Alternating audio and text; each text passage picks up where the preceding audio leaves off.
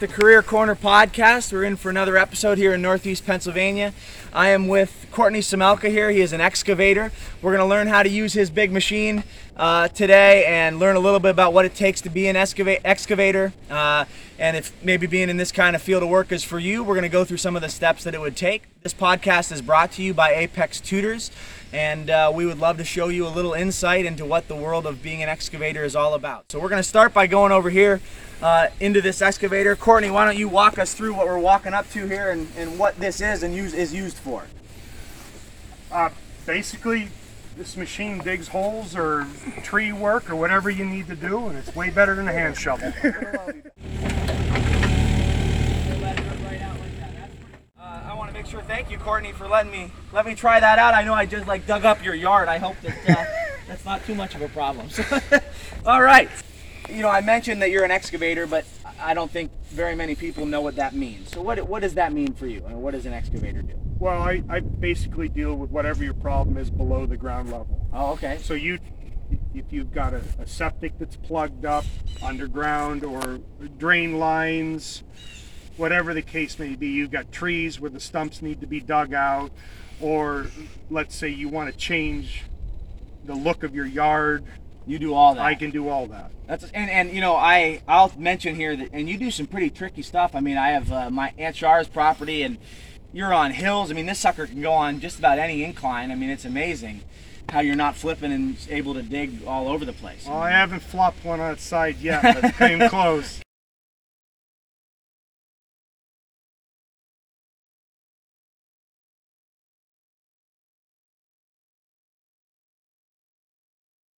Are you working on you know like beaches? Are you working on grapes? I know we've talked about we're living in a big grape growing region here. What's your yeah, typical I work? pretty much cater to the grape farmers. That's really what you do. And, Yeah. and what do you do with them? I mean, primarily, because I- obviously aesthetics isn't an important part of that. a lot of it is with storm storm management Okay. because when we're getting the two to three inch rains, we're getting a lot of washouts and a lot of erosion. And I deal with erosion control. Oh, I Oh, deal okay. with surface water so that it doesn't. When we get an event like that, it doesn't tear up the vineyards. How did you get into excavating? I mean, this this is obviously. I mean, I just spent ten seconds. It's a tough thing to do. I couldn't imagine doing it in a confined area. How did how did you decide? You know, this is what I'm going to do, and this is what I'm going to make a living doing. Well, my neighbor, who in my opinion is the best operator of all time, he needed somebody to help him, and for 15, 20 years, I dug with him. Oh, okay. And then eventually, I started moving heavy equipment for the local Kubota dealer, and so I just started taking machines home. And then once farmers, which I've already, I've always worked for the farmers doing vineyard stuff, you know, in the vineyards. So you had good connections. Yeah, they they called and started. said, well, we know you have this machine now. Can you come and fix this, or you can come and do that? And primarily, do you get your business through word of mouth? I mean, that's how. yeah, oh yeah, I don't have to advertise. No advertising and Yep. things like that. Do you have a website or anything, or literally just word of mouth? Just word of mouth. Awesome. So it's a, it's important to be a people person because if they don't like you, they ain't gonna hire you. Um, I don't think it's whether they like you or not, as long as you get it right the first time. So quality is much more important. than yeah, whether else, they so. like you or not. And do you do you usually work alone, or do you have a crew of people No, that no. I- Is this a, a solo job? I I work alone. I have people for certain jobs that require a certain person in the ditch putting pipe together. Yeah. Or if I have to have a second machine working with me, Gotcha. I have people for that, but they're not full time. They're it- just Yeah, weekend. and if you're a if you're a you know not a people person and you prefer to work alone, you don't really want to work with a bunch of people. This is a great job for you because you get Yes. to kind of go out. You're doing it on your own thing. You know, you're really Yep. by yourself, only accountable to yourself. So that's got to be really well, that and convenient. If you know, if you screw up and hit somebody's house or tear down a power line or dig up some a utility, Yeah. you really don't have anyone to blame but yourself. right, yeah. So there's no that's all on you. The buck stops with you. Yeah, and you can yell, but I mean, no, one, no one's gonna care. no, and no one will probably hear you. No, you're all by yourself. So. Uh, so Courtney, what uh, kind of like walk us through a little bit of the steps of you know you've been doing this for how long now?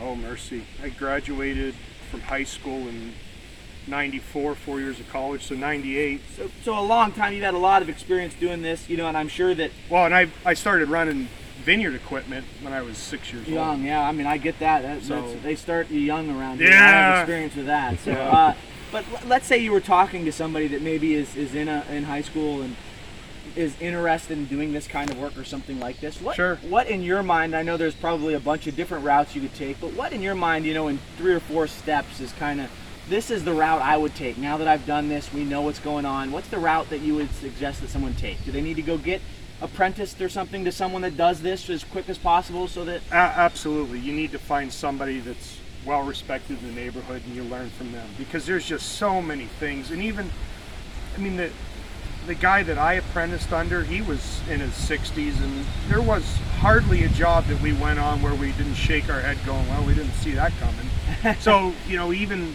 even when you've been in the game for 40 some years, you're still caught off guard Yeah. on pretty much every job, and you know what works and what doesn't work. And even better is you you find out you find out how the other guys are screwing up because usually by the point by the time they're calling me or the, the person I apprenticed under Yeah. is because they went with the lowest bidder and, And you can see what and it went yeah. all messed up and you can see what they did and you learn from that. Yeah, absolutely. So, uh, are people in this industry and that do this job are they pretty agreeable to having people come work with them? I mean, it's, it's pretty easy to say, "Hey, I'm really interested in learning more about this," and they're pretty You- open to that, or is it a much more closed-minded? You really got to work. you really have to prove yourself to get Yeah. a chance because there's a lot of ways to get killed.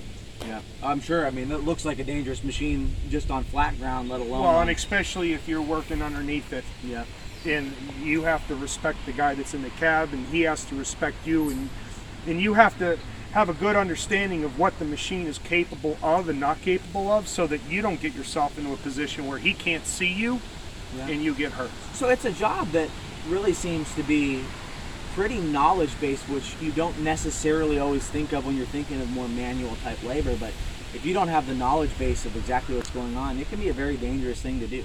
I mean, is that a correct statement? Oh, absolutely. Yeah, yeah. So, uh, what are kind of, you know, what are some of the pros and cons? I mean, I know that a lot of people would say, you know, you get to work for yourself as a pro. The con of that would maybe be that you're, if you damage something, it's your fault. But what are some of the other things? I mean, I'm sure that you interact with all kinds of bad things on a day-to-day basis. What are things that are not as good about the job? Well, the, I guess if you had to pick one thing that frustrates me, is there's a lot of rental companies out there now, and everybody wants to do this. Yeah. So they'll they can just go out and rent the machine and tear everything up, and and then then you get the phone call and say, hey, can you come and fix it? Yeah, and now you got to fix something. And now you got to figure out how to correct a partially completed job without saying, you know, we just want to rip everything out and start from scratch. Yeah. And then, of course, the homeowner's not very happy about that because And then they're mad at you. Then they're mad at They're the one that started it. because it actually costs more to correct it than it would have been to just do it the first time. the first yeah. time. Uh, that's uh, you know that's a pretty standard line across many industries here. it's people try to do it themselves, and it becomes more complicated after they screw it up. So Yeah, but you you know, I and I can appreciate wanting to do it on your own. It it's fun. I love I love running. what's your these. what's your favorite part? I mean, what's your favorite part of, of this job? I mean, the challenge? yeah, because normally the jobs I get are something that everybody else, not everybody else, there's a lot of great guys in the game, they look at some of these projects and go, "Oh, I don't think I can do that. yeah, And, you know, and then of course my answer is, yeah, yeah. I got I it. can do I'll figure it out. Yeah, you know, and, it, and I've screwed up. yeah, I mean, when you when you can't find the undercarriage because the mud's up to here and the thing doesn't want to move anymore, you can see it in the you know, I've seen pictures of guys that have screwed up and you can see in the look the look in their face that they ran out of talent. what, what is? Do you have like a? You know, I, I mean, I may have to search a little bit, but and it doesn't have to be necessarily the the best. But what is like one of the most challenging jobs that you've done that you can re- recall? Like, can you describe what you had to do and how it how you did it? uh probably the most stressful job would be a water well Okay, when you're dealing with uh, blue clay on top of the shale. Okay. And what do you do to dig a water well? I mean, what do you? How does that work? Well, you you pick your spot either through witching or location, What's- whatever. What is witching? witching is where you hold two rods and you walk around the yard and you have to have a feel for it and a skill. Okay, yeah. I do not. okay. My apprentice, or I mean, the guy that I worked under, he does, and of course, I made fun of him every time he did it. But um, some guys are great at it, Yeah. and he was. I'm not. But you, he'd hold these copper rods and walk around, and when the vein of water under the ground, you could he could find the veins, literally and they the would vein. the rods would cross on top of the vein. All right. So now you found the vein. What do you What do you do next? Well, so now you you strip all the topsoil off and the sod and the topsoil because you don't want to get any of the topsoil mixed in with the overburden. So you, you strip all that off, get it out of your way, so you're not contaminating the, the new well. Sure. Yeah. And now you start stripping the overburden. That goes into one pile. So now you're down to the now you're down to the the clay and everything else. And now it doesn't matter.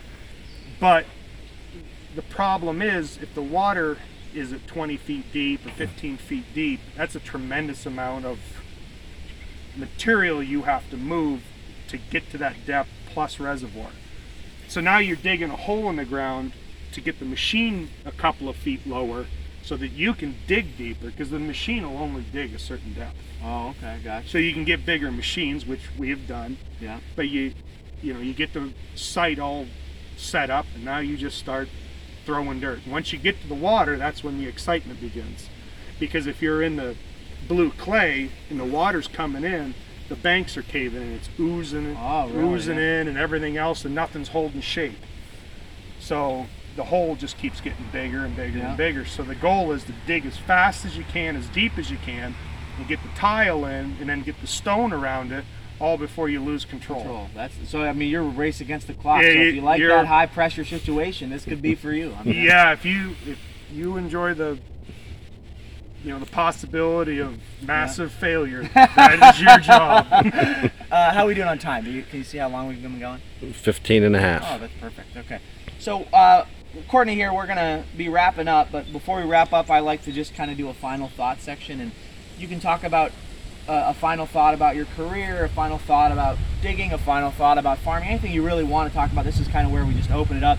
My final thought is I will definitely say that uh, even if you don't want to get into this job and someone offers you the opportunity to operate one of these suckers, never say no. You make it work because it's cool. I look forward to doing some more of it and learning some more about it. So that's my final well, thought. Have because I want thoughts? you to fix the jar. I'm gonna have to fix the fix the yard, so I gotta put the work here. Uh, any final thoughts, Courtney, that you'd like to share? I don't know. That's okay. You don't have to have a final thought. If if you really want to do this, you really need to choose the person to learn from That's important. That just so pick it- Don't important. just pick anybody. Yeah. because there's a lot of people out there that just can either lease a machine or rent a machine or even buy a piece of junk machine, but they don't have the experience, and that's just not. You, you can't fake experience. Absolutely. Yeah. So uh, Anybody can own one of these Right, with a handful of with a handful of signatures, but but it's, it takes real talent and real skill to be able to operate one, Ye- as I've learned. well, not so much operate. You can get good at it, but if you don't understand what's going on, Yeah. with the, the material that the ground is and understand fall and you know when you're putting in a pipe you just can't dig a trench put the pipe in you got to make sure it's got constant fall You got to really understand. you got to really Yeah. understand what the end result needs to be There you go. Yeah. So thank you guys uh, for tuning in. Courtney, thank you so much for showing me how to do this. I know I ruined your yard. I'm going to hop back in here and do my best to fix it. So we're going to let you guys go. Um, but you know, uh, if you're interested in a career like this, make sure that you are finding somebody that can really teach you the ropes because it's a very important. And we'll see you next time on our Career Corners podcast. And hopefully you learned something today. Thank you so much for watching.